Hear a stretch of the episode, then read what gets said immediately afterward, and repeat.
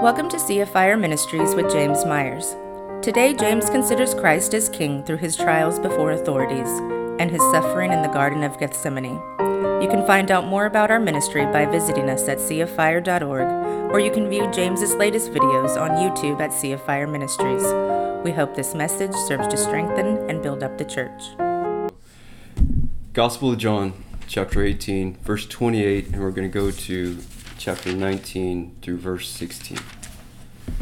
Then they led Jesus from Caiaphas to the praetorium, and it was early morning. But they themselves did not go into the praetorium, lest they should be defiled, but that they might eat the Passover.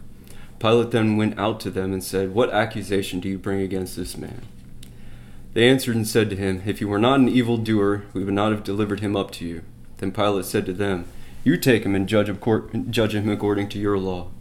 Therefore the Jews said to him, It is not lawful for us to put anyone to death, that the saying of Jesus might be fulfilled which he spoke, signifying by what death he would die. Then Pilate entered the praetorium again, called Jesus, and said to him, Are you the king of the Jews? Jesus answered him, Are you speaking for yourself about this, or did others tell you this concerning me? Pilate answered, Am I a Jew?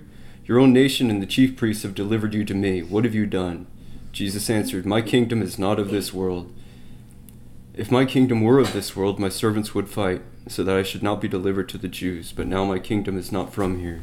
Pilate therefore said to him, Are you a king then? Jesus answered, You say rightly that I am a king. For this cause I was born, for this cause I have come into the world, that I should bear, that I should bear witness to the truth. Everyone who is of the truth hears my voice. Pilate said to him, What is truth? And when he had said this, he went out again to the Jews and said to them, I, fi- I find no fault in him at all. But, but you have a custom that I should release someone to you at the Passover. Do you therefore want me to release to you the king of the Jews? Then they all cried again, saying, Not this man, but Barabbas. Now Barabbas was a robber. So then Pilate took Jesus and scourged him. And, and the soldiers twisted a crown of thorns and put it on his head. And they put on him a purple robe. Then they said, Hail, King of the Jews. And they struck him with their hands. Pilate then went out again and said to them, Behold, I am bringing him out to you, that you may know that I find no fault in him. Then Jesus came out, wearing the crown of thorns and the purple robe, and Pilate said to them, Behold the man. Therefore, when the chief priests and officers saw him, they cried out, saying, Crucify him, crucify him. Pilate said to them, You take him and crucify him, for I find no fault in him. The Jews answered him, We have a law, and according to our law he ought to die, because he made himself the Son of God. Therefore, when Pilate heard that that saying, he was more he was the more afraid, and went again to, into the praetorium and said to Jesus, Where are you from? But Jesus gave him no answer. Then Pilate said to him, Are you not speaking to me? Do you not know that I have power to crucify you and power to release you? Jesus answered, You could have no power at all against me unless it had been given to you from above. Therefore, the one who delivered me to you has the greater sin. From then on, Pilate sought to release him, but the Jews cried out, saying, If you let this man go, you are not Caesar's friend. Whoever makes himself a king speaks, speaks against Caesar. When Pilate therefore heard that saying, he brought Jesus out and sat again, sat down in the judgment seat in the place that is called the pavement, but in Hebrew, and then, but in Hebrew, Gabbatha. Now it was the preparation day of the Passover, and about the sixth hour, and he said to the Jews, Behold your king. But they cried out, Away with him! Away with him! Crucify him! Pilate said to them, Shall I crucify your king? The chief priests answered, We have no king but Caesar. Then he delivered them, then he delivered him to them to be crucified. Then they took Jesus and led him away. He who has ears to hear the word of God, let him hear it. Father, as we consider the trials of your Son, I ask that you Indwell us with your Spirit. Give us wisdom. Give us insight. Give us eyes to see, and ears to hear, hearts to turn to our Savior, to see his agony, to see his suffering, to see his life, that because he lives, we shall live also. Father, grant in us your Spirit. We ask this in the name of Christ. Amen. So, we're approaching sacred ground here. Right? It's much like when God came to Moses. He said, Remove the sandals from off your feet. The ground on which you stand is holy. This is a holy time. Right? And as I've tried to emphasize, you know, the the suffering of Christ, Christ giving his life for us, isn't simply or merely the cross. Yes, that is that is the, final victory. That truly was the war to end all wars, so to speak. However, we are approaching very sacred ground here, very sacred testimony that we must come to with hearts devoted over to see what our Christ went through, see what our Savior went through to, pro- to procure his people. Remember, Christ is king. He is king. He is a suffering king. He's a servant king, he's a suffering king. Now, briefly, this message has kind of changed in the la- at the last minute. I wanted to kind of discuss all the, the different trials, right? Before the Sanhedrin, so before the chief priests and the Jews. And then, you know, they then they deliver him over to Pilate. And then Pilate sends him over to Herod Antipas. And there's not much of an exchange there. And then we were going to finish up with Pontius Pilate with one other trial. Um, but now we're just going to focus mostly on uh, Pilate, Pontius Pilate's exchange. And then, really, the, I think the greatest trial he went through, it wasn't before a Roman authority, it wasn't before a Jewish authority, it wasn't before a Herod, a tetrarch's authority. Um, it was really the authority of himself and the authority of God. Um, just a quick little spoiler alert I, I believe that trial, the most difficult trial that he endured before the cross, was in the Garden of Gethsemane. So we will consider that somewhat briefly. But for now, just to set this up, you know, right after the Garden of Gethsemane, when he prayed and was sweating out drops of blood, that's when Judas had gotten all the chief priests, gotten the soldiers and so forth to come and arrest Jesus, okay? And we're not going to talk much about that, but they take him by force. You know, we've discussed briefly, one of the disciples cut one of those servants' ears off. Jesus healed them and says, I could have called 12,000 legions of angels. This is the will of God. This is the will of my Father. I must do this. So put your sword away. He who died, who, he who lives by the sword, perishes by the sword.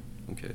So right after that, he is delivered over to the to the chief priest, to the Sanhedrin. Now Jesus had prophesied over and over again that he's going to be delivered into the hands of the Jews, and he, they are going to hand him over to the Gentiles, and that is to fulfill many of the prophecies that we have considered. Okay. So that's basically kind of what's happening. The, the Jews say that they have no authority to crucify him because legally they technically don't.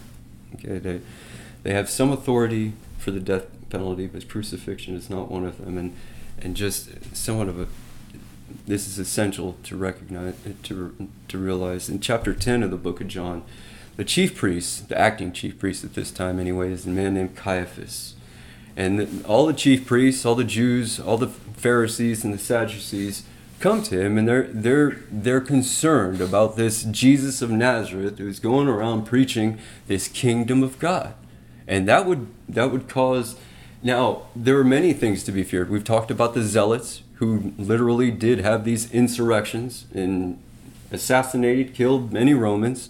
Remember one of Christ's apostles is Simon the Zealot. So I don't you know, it's not said, but whether they think that this is going to rise to an insurrection, a revolution, or either way, the Romans aren't going to like this and they're going to come and destroy us all. They're going to punish us all. And Caiaphas basically says something to the effect of, Fools, don't you, know, again paraphrasing, fools, don't you recognize that it's, that it's more beneficial, it's more advantageous that one man should die than a whole nation?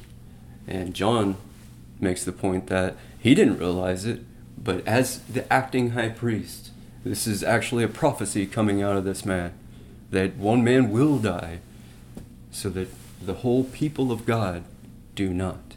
Remember, Jesus Christ said, Because I live, you will live also. You shall live also. Let's remember that. That's why I tried to emphasize as well.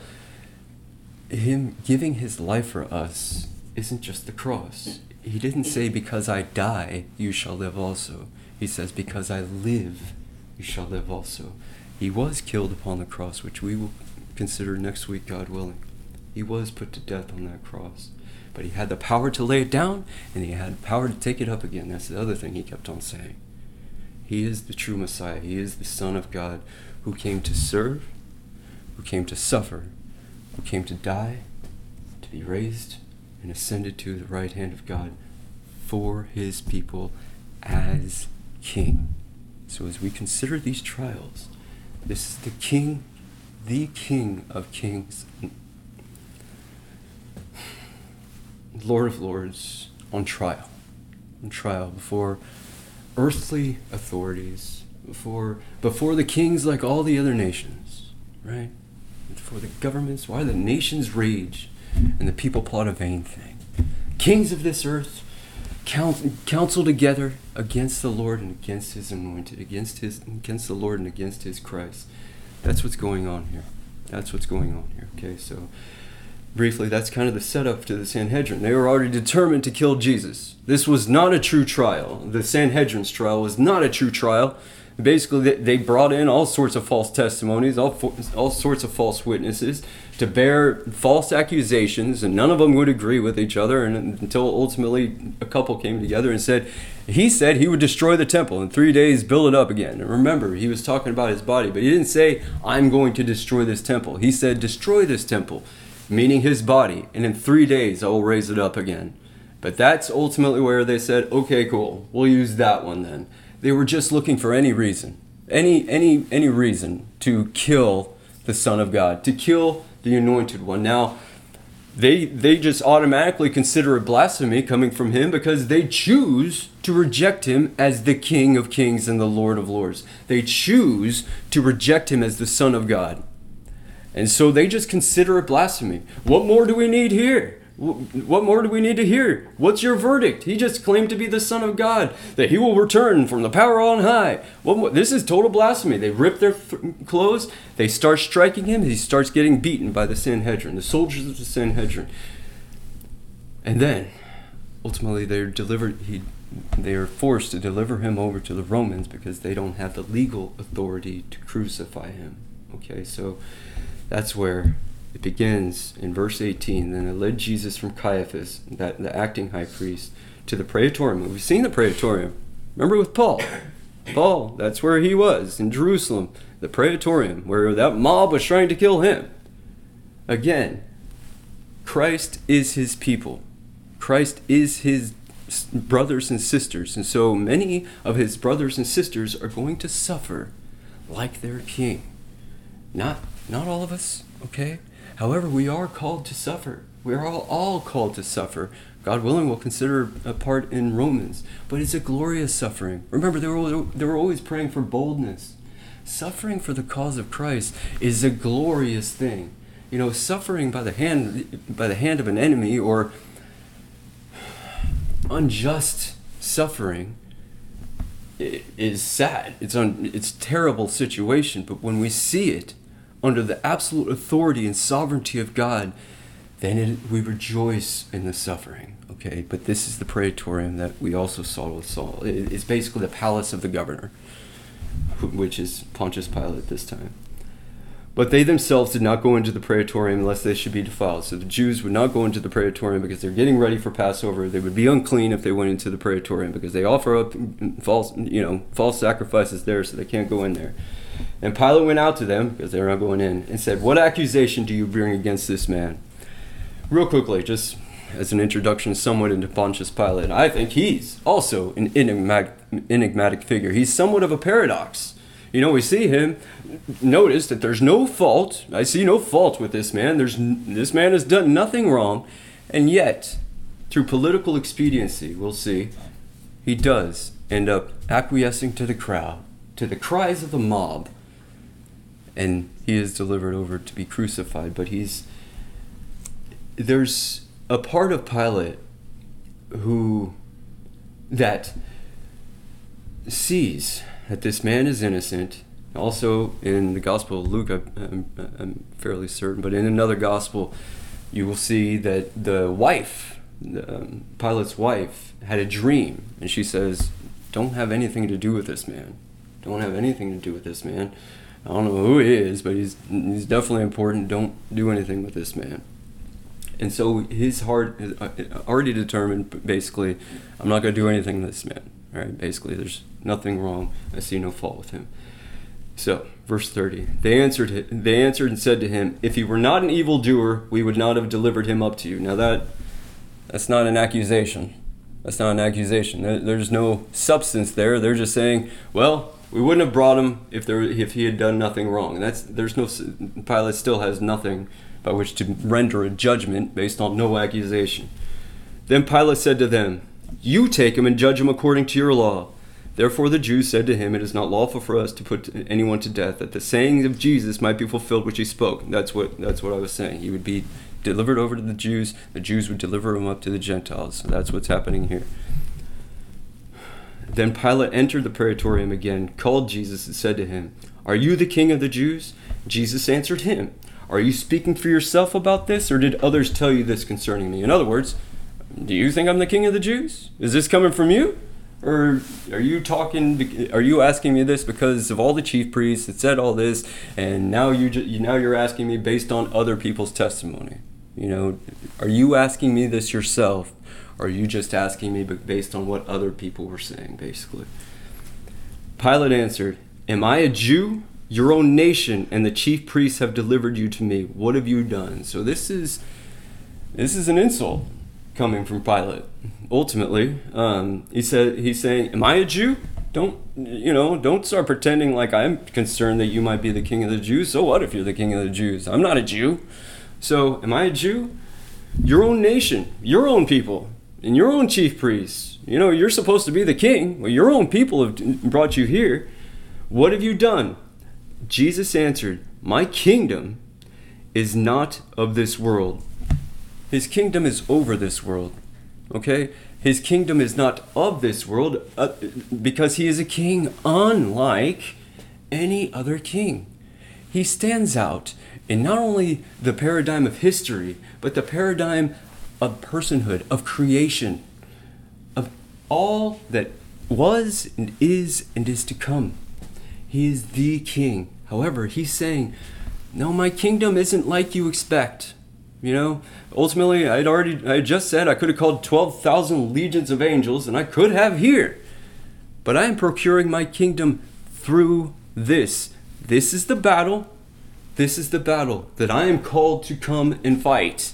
And here I am, and I'm fighting it. But my kingdom is not of this world, which had to hit Pilate, as, as we'll see. If my kingdom were of this world, my servants would fight, so that I should not be delivered to the Jews. But now my kingdom is not from here. Pilate therefore, therefore said to him, Are you a king then? Jesus answered, You say rightly that I am a king. So this is coming from you, right? You say right. You say rightly that I am a king. For this cause I was born. This is Christmas. For this cause I was born. And for this cause I have come into the world. This is why I'm here. This is why I'm here you're asking me if I'm a king of the Jews. I'm telling you, I'm, I'm, uh, my kingdom is not of this world. Yeah, I'm a king of the Jews. I'm a king of the Romans. I'm the king of all, all people, all nations everywhere. But it's not of this world. So you say rightly that I'm a king. For this cause I was born. For this cause I have come into the world, that I should bear witness to the truth. That's why he's come to the truth. The the. Remember, he only spoke that which the Father had given him to speak. He only saw and told us that which the Father had revealed to him and no more and no less. Never kept anything back, and he wouldn't keep anything away either. Everything that was given to him by his Father, he shared, he spoke, he testified to the truth. So that I should bear witness to the truth. Everyone who is of the truth hears my voice. Remember, he's the good shepherd. The true sheep, his true flock, hear his voice. They know his voice. We know his voice.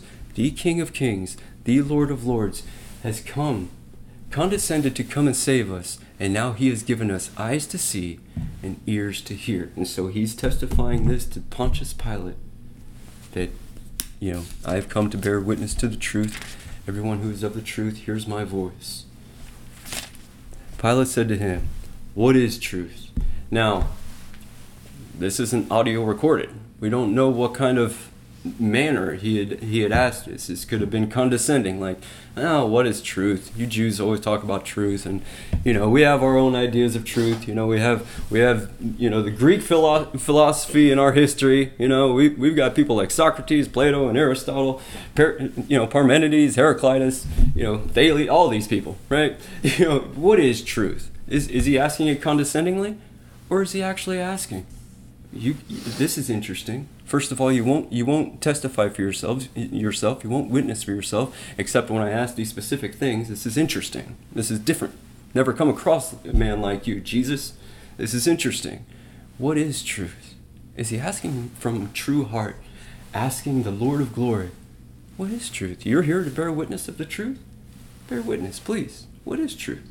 But when he had said this, he went out again to the Jews. So basically, he asked it and then took off. So when he went out to the Jews, he said to them, I find no fault in, in him at all. In other words, he's saying, Nothing's happening to this man. Okay, I find no fault in him at all. But you have a custom that I should release someone to you at the Passover. So this is this was their deal. Like this is kind of a pact that that Rome had made made with Israel or the Jews, and, basically at this at this time, this time of the Passover, which we've talked about, they would free one of their prisoners. Right. So he comes out and he says, "Hey, this this is a perfect opportunity for Pilate." Right. He, he sees no wrong. This is a, this is an interesting man. Right. But I see no fault in him. He's trying to get out of this. He's trying to get out of this. So he asks him, "Hey, it's a custom that I release someone." Should I release to you the king of the Jews? Expecting that all the people would say, Of course, yeah, we want our king. But the people, he's always been despised and rejected by men. And that's what's going on here. So he asked him. Then they all cried out again, saying, Not this man, but Barabbas. Now, Barabbas was a robber. Now, that term can be somewhat ambiguous. It could mean robber, it could mean a violent robber, a thief, a violent thief. So a murderer or simply a robber, simply a thief. But they're asking for this true criminal, this true criminal, instead of Christ. In other gospels, you'll see that the chief priests are all rousing up the mob, telling them to cry out, crucify him. Remember in Ephesus, where they're all saying, you know, the, our goddess Diana, and this just constant mantra, just over and over and over again. The insanity of a mob is what's going on here or starts manifesting here. So then Pilate took Jesus and scourged him. We've talked about the flogging, the Roman flogging. This this isn't anything gentle. It's it's a cord of many whips with shards of metal, bones, different fragments that would hurt when you're struck and then would drag your flesh apart. He was wounded for our transgressions, he was pierced for our iniquity. Chastisement for our peace was upon him, and by his stripes all of us are healed. We are healed. This is our Savior. This is the King coming to bring his people home, to bring his people to himself. The King is winning. We must remember this is good news. This is part and parcel of the gospel. This had to be done. This had to be done. So Christ is enduring this terrible torture. This terrible torture for his kingdom, for his people. So they scourge him. And the soldiers twisted a crown of thorns and put it on his head. And we've discussed kind of king wears a crown of thorns. This is obviously mockery. But you know, and we'll get to where he presents Jesus. He's all beaten. He's, a, you know, they would struck him already. Probably has black eyes. I think the depiction actually in the Passion of the Christ, I think it's as close to any other motion picture showing really the agony, the torture, the hostility, the violence that was put on our Savior. So they put a crown, of, they twisted a crown of thorns and put it on his head, and they put on him a purple robe. Then they said, "Hail, King of the Jews!" And they struck him with their hands. Now, at, when he was before the Sanhedrin, they were doing the same thing. They would they were striking him. They said with the palm of their hand. So, but we have to understand they weren't like slapping him. They're using the, the hardest part of their palm instead of their fist. They're using the hardest palm of their, part of their palm. I mean, this was just kind of the thing that would happen then. Okay, we think of punching and everything. That's just a different method for the same result, basically. And but they would strike him and say, you know, prophesy, prophesy. They blindfolded him and said, prophecy, prophesy, tell us who struck you. They're mocking him. Now these these soldiers put a thorn, put a crown of thorns on his head, put a purple robe on him, and mockingly say, "Hail, King of the Jews!" These are Romans. These are Romans. This is insulting. This is anti-Semitism, but ultimately it's absolute mockery. Also been prophesied, and Jesus himself had prophesied, "I'll be mocked." I will be rejected, I will be despised. This is the gospel. This is the good news for his people. It's suffering, and it should break our hearts. It ought to break our hearts. And that's why I've told you at the foot of the cross, all of our emotions are at their absolute peak agony, despair, thanksgiving, and joy. A great struggle and peace, enduring peace, eternal peace. So, it is well that when his people see his suffering, to mourn, to mourn, to, for it to pierce our hearts. Also, we, all, we also must be grateful to our King. Pilate then went out again and said to them, Behold, I am bringing him out to you, that you may know that I find no fault in him. Then Jesus came out, wearing the crown of thorns and the purple robe. And Pilate said to them, Behold the man. In Latin, it's ecce homo. There's so much to be considered with this. And sadly, again, I mean, I, I, I wouldn't be able to exhaust this part if I had a thousand lifetimes. Okay? So we're just not going to get into that with detail. However, Pontius Pilate is actually mentioned in the Apostles' Creed, our first creed of the church, which basically is a doctrin- doctrinal statement, is a statement of faith, a statement of our faith, what we believe, okay, and ultimately why we believe it. So it's a, an epistemological document, so to speak. But he's mentioned in that, and much is much is there to be said about just this part. Behold the man. We see that Christ is the God man, but we must see him as a man. Remember, that's why we've also tried to emphasize the point that he was altogether man, truly man, and truly God. Right? Vero homo and vero deo. Right? So there, that's all the academic part I want to get into this. However, he says, Behold, the man. Christ is the man. He is the king. But that's why I've also said if we want an example, he is our absolute hero. He is who we mu- who, we're trying to conform into. The Spirit has indwelt us to conform us more and more into the image of our Savior.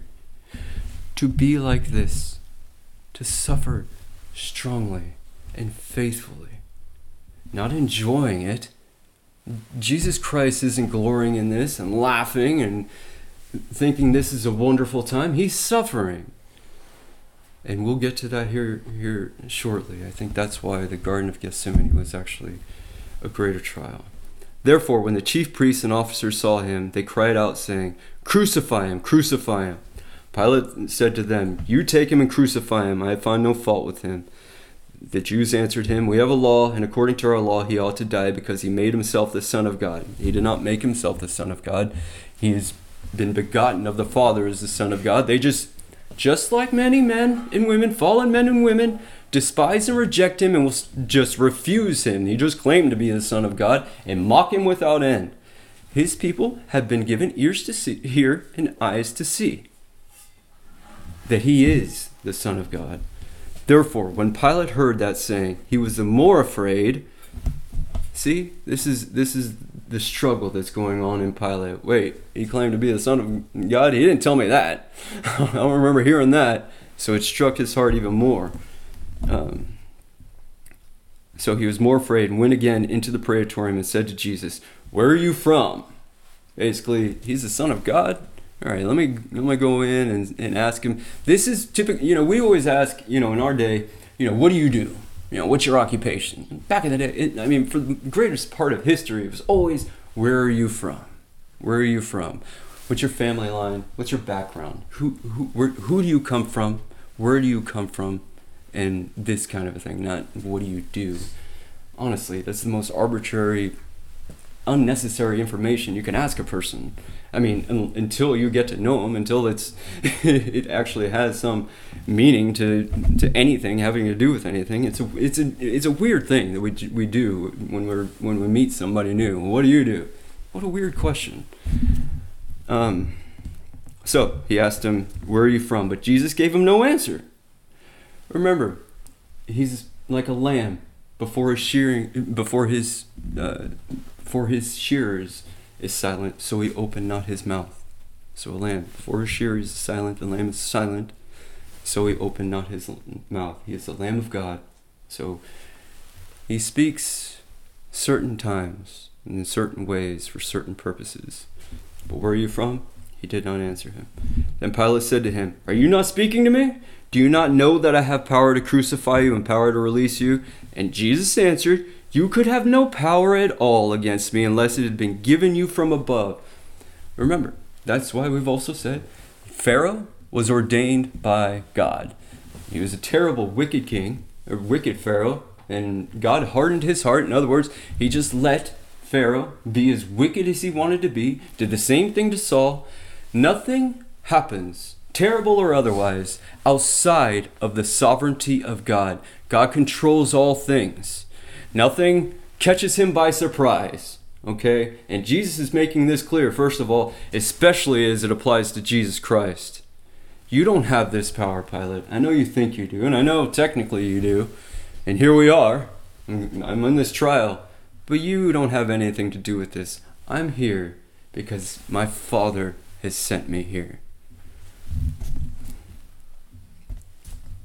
Therefore, the one who delivered me to you has the greater sin. Now, that could very well be Judas, could very well be the chief priest, but whoever d- delivered me over to you, he has the greater sin. I can at least uh, notice that you find no fault in me, and this is a great struggle for you. You're governor, you're trying to work this out peaceably, you know, but so they have the greater sin.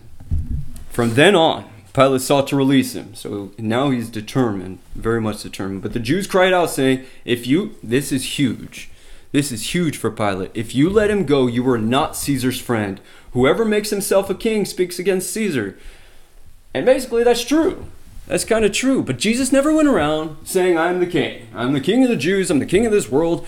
That's what we were alluding to with that messianic secret. He didn't come outlandishly professing these things. I am the Messiah. He would say these certain things on occasion, on specific occasions, but he, he manifested his kingship and his prophet, prophetic uh, ministry and his priestly ministry through what he did more than what he said. Okay? So, so he brought Jesus out and sat down in the judgment seat in a place that is called the pavement, but in Hebrew, Gabbatha. Now it was the preparation day of the Passover, and about the sixth hour. And the sixth hour, as we've said, is about noon. And he said to the Jews, Behold your king. But they cried out, Away with him! Away with him! Crucify him! Jesus said, I mean, Pilate said to them, Shall I crucify your king? This is your king. Shall I crucify your king? You really want me to crucify your king? The chief priest answered, We have no king but Caesar. We've discussed how the Jews are under absolute Roman oppression at this time. It's the iron fist of Rome. You know, many of the rebellion, much of the rebellion that came from the from Israel, from the Jews, was really in retaliation. That's why that's why those zealots were so zealous to destroy the Romans. They wanted their liberation. They wanted their nation back. They're the, they're the people of God. They're their nation of God. And that's why they're waiting for the Messiah to come and deliver them out of the hands of all of their enemies and to reign and rule forever. But these chief priests, the, the, the religious authorities of the day, say, We have no king but Caesar. What terrible hypocrites. Terrible hypocrites. This this is wickedness manifesting in supposedly the religious authorities of the day. Let us always be aware. Let us always keep watch. Remember Paul with the Ephesian elders. Take heed. Don't take the word of any man. Go to your Bible. Go to your Bible and see if these things are so. Hypocrites abound. Hypocrites abound. The church is filled with the wheat and the tares. The visible church is full of wheat and tares. Keep watch. Day and night, keep watch. And he delivered him to them to be crucified. And they took Jesus and led him away. God willing, we'll get to that next week. I wanted to discuss the Garden of Gethsemane. Now, before they go to the garden, Jesus predicts Peter's denial, which we'll kind of consider a little bit more next week, God willing. Then Jesus said to them, All of you will be made to stumble because of me this night, for it is written, I will strike the shepherd, and the sheep will be scattered. But after I have been raised, I will go before you to Galilee, which we've discussed. Peter said to him, Even if all are made to stumble, yet I will not be. Jesus said to him, Assuredly I say to you that today, even this night, before the rooster crows twice, you will deny me three times. But he spoke more ve- vehemently, If I have to die with you, I will not deny you. And they all said likewise. They all said likewise. Uh, keep on talking about being handed over to the Jews to be delivered delivered over to the Gentiles to be killed. No, no, no. I mean, we're your faithful followers. We've been following you for all these years. We've been living with you. We've been eating with you. We're not going to let that happen. If, I, if we have to die, we will save you. We will deliver you, King of Kings, Lord of Lords. We will deliver you. No, we insist. I know you keep on saying this. And Jesus even tells Peter, Before the rooster crows twice, you will deny me three times. And still, they ignore this. They ignore that. They did not take heed. But remember, they're not they're not yet indwelt with the Spirit of God. Okay, so they're prone to flee in fear. And that's what happens, as we will see.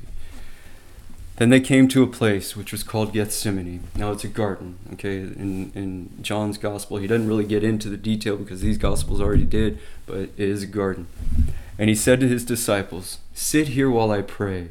And he took Peter, James, and John with him, as we've talked about. Those are his inner circle. Those are his three most faithful men. Peter is basically the leader of the apostles, sadly. However, after Pentecost, that works out very well. God knows what he's doing. But right now, Peter's ordained to to reject his savior. We all reject our savior before he comes to us. Let us recognize that. So let's not condemn Peter for our own same tendencies.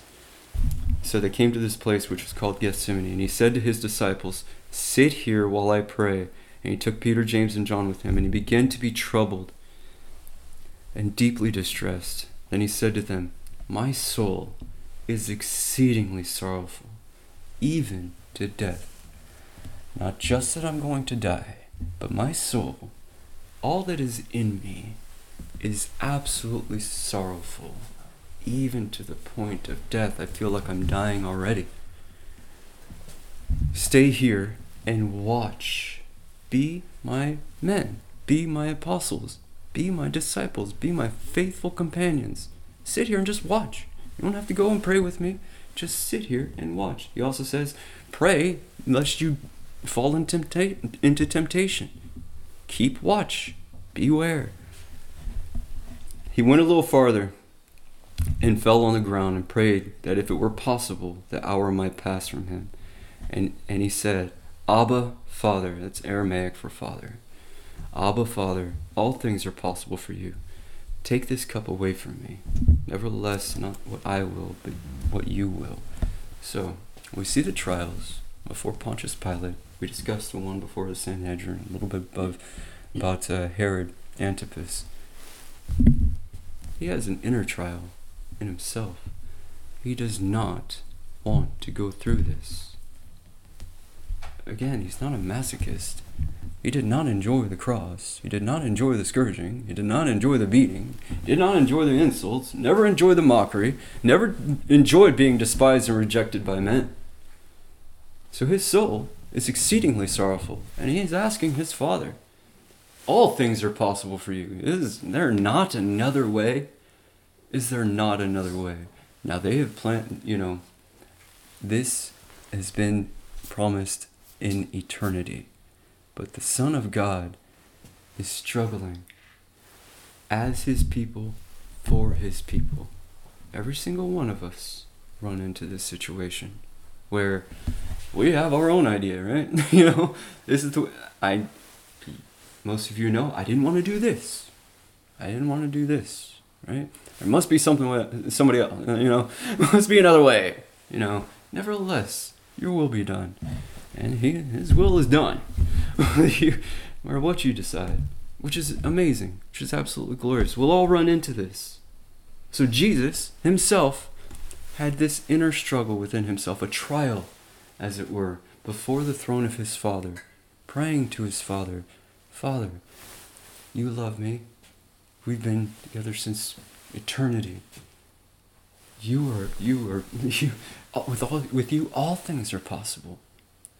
Please, if there's any other way, let this cup, let this cup of suffering. Remember, He fills our cup to overflowing. Jesus' cup also overflowed with all of the sins of the entire world, not just your individual sins, not just this generation's sins, the sins of the entire world from generation to generation since the beginning of time was laid upon the Savior. Yes, thanks be to God, our sins were included. But everything was unleashed on him. That cup is a cup for only him. But he's asking, please let this cup pass. Nevertheless, not what I will, but your will be done.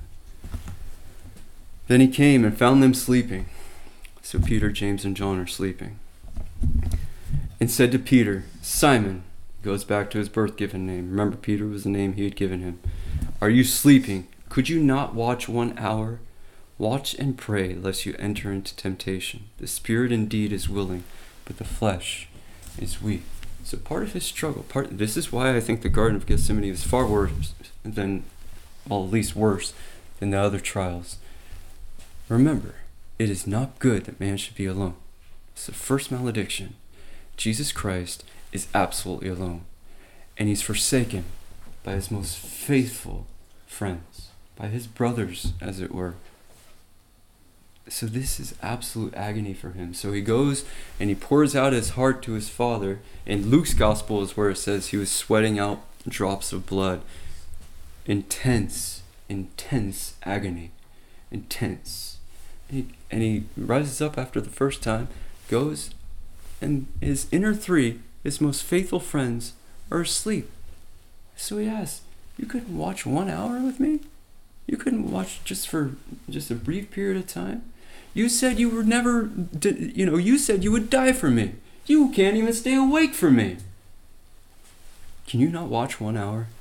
So, watch and pray lest you enter into temptation. The spirit indeed is willing. I know your spirit is telling you, no, I will die for you if necessary. But the flesh is weak. Pray, lest you fall into temptation. Again he went away and prayed, and spoke the same words. And when he returned, he found them asleep again, for their eyes were heavy, and they did not know what to answer him. And he came the third time, so he went and prayed three times. There are many, there are many occasions of this three. Obviously, he rose on the third day, but he prayed to his father three times, the same prayer kept on getting the same answer, kept on coming back, and his disciples are asleep. He's absolutely alone, struggling within himself. Father, if there's any way to let this cup pass, let it pass. Have it pass. Nevertheless, your will be done. That's why it's included in the Lord's Prayer. Thy will be done on earth as it is in heaven. His will is done. But, but Jesus Christ is saying the last thing we're, we're meant to do is live according to our own will, our own tendencies to not drink the cup that we are given. We each will have a cup, not a cup like his. This is for the king. This is a cup for the king.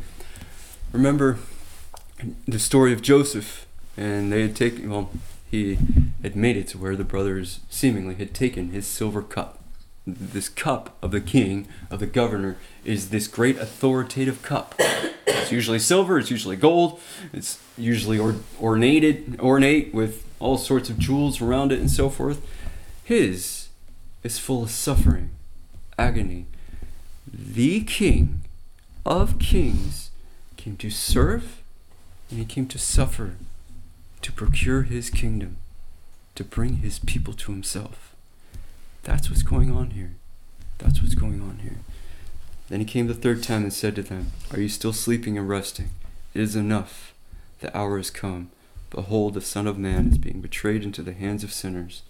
Rise, let us be going. See, a betrayer is at hand.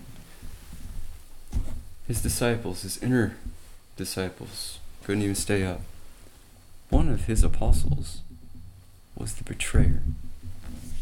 Judas Iscariot also lived with him, also ate with him, also spent all these years in his ministry. And Judas has his own reasons for doing this. He, he, again, they were all waiting for Jesus to come and establish his kingdom and take care of all their enemies. And Judas seemingly did too. And once he finally realized that that's not what this kingdom is, Jesus is going to die and ultimately will be serving a dead man. That's why the resurrection is so essential. If there is no resurrection, there's no hope for mankind. There's no hope at all. Yes, the crucifixion, the death of our Savior, is absolutely necessary, but without the resurrection, we serve a dead king. That's what Judas, Judas's problem was. Basically, he didn't believe. He he despised and rejected the Christ as well, the Son of God. And so he sold him for 30 pieces of silver. Now, I want to return to a part of the book of Isaiah, chapter 3, which we've considered, but we're just going to read the first seven verses. Who has believed our report, and to whom has the arm of the Lord been revealed? For he shall grow up before him as a tender plant. This is talking about the Son of God, the Savior, the Messiah. And as a root out of dry ground, he has no form or comeliness. So in other words, you know, he's like a root out of the dry ground. It's like it's like he's not even so he's not like a pretty lily of the field. There's no comeliness about him. There's no beauty that we should desire him. He is despised and rejected by men, a man of sorrows and acquainted with grief and we hid, as it were, our faces from him. He was despised, and we did not esteem him. Surely he has grown he has borne our griefs and carried our sorrows, yet we esteemed him stricken, smitten by God and afflicted. That's where that's how we saw him, that's how we see him. But he was wounded for our transgressions, he was bruised for our iniquities. The chastisement for our peace was upon him and by his stripes we are healed. All we, like sheep, have gone astray. We have turned every one to his own way, and the Lord has laid on him the iniquity of us all. He was oppressed, and he was afflicted, yet he opened not his mouth. He was led as a lamb to the slaughter, and as a sheep before its shearers is silent, so he opened not his mouth. We will continue this same chapter next week, God willing, when we consider his crucifixion. Now, again, what, what, what we must remember is this is the good news of our Savior. This is the good news of the kingdom. The King has come and he has won. This is the good news. This, this is the feet upon the mountains to bring to all the people. We, we are victorious. The promised land is ours. The King has won. This is part of that. And if we consider David and Goliath, right? So popular, popular story for good reason. Remember, after the after Goliath had fallen, David took the sword out of Goliath's sheath and cut his head off, beheaded him. If we take that into Christ, he took the sword of death to kill death. We must recognize that he is the ultimate conqueror. We must understand that he is the warrior beyond our idea of warriors. That's why he's a shepherd, unlike any shepherd. He's a prophet, like any other prophet, unlike any other prophet.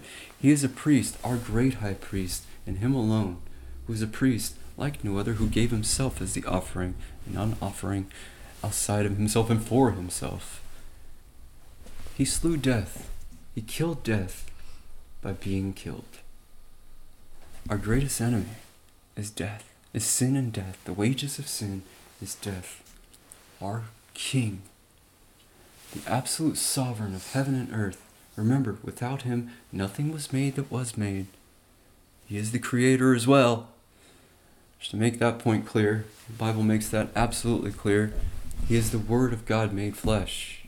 You know, when God said, Let there be light, and there was light, that was part of creation, His Word, Spirit hovering over the water, waters. The Trinity is in the first chapter of the book of Genesis, within the few, first few verses.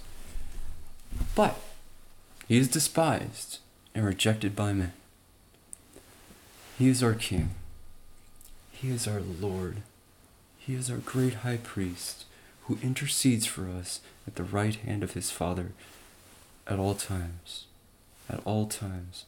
Throughout your life, throughout our lives, let us approach the throne of grace and see our Savior, see our King, high and lifted up, who has taken the scourges for us, who drank the cup to its absolute full. He is our great King. He's not hope now we can even see more of the fact he's not tyrannical. His commandments aren't unjust. They aren't unkind. They aren't unfair. They're absolutely glorious. They're reflective of who he is and who he's created us to be. But today, and every day henceforth, let us see our King gaining the victory by tasting death, by being the one killed, by basically, seemingly to the eyes of the world, being defeated.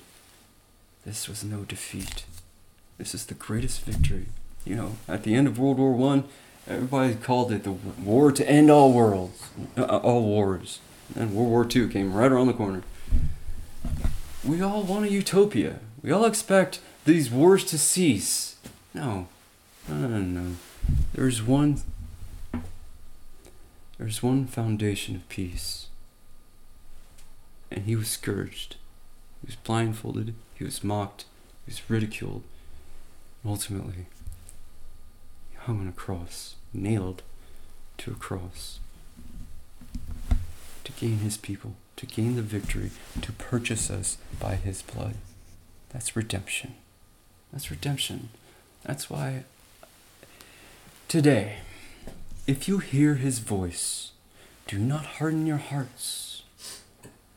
However, that's why no matter how much you genuflect and bow the knee, that does not save you. It's, it's a fruit. It's the fruit of being saved. Is what we're left with. Seeing our Lord, seeing our Savior going through what He went through for us. What are we left with? But absolute adoration, appreciation, contrition, true repentance. A man can tell you to repent and believe until they're blue in the face.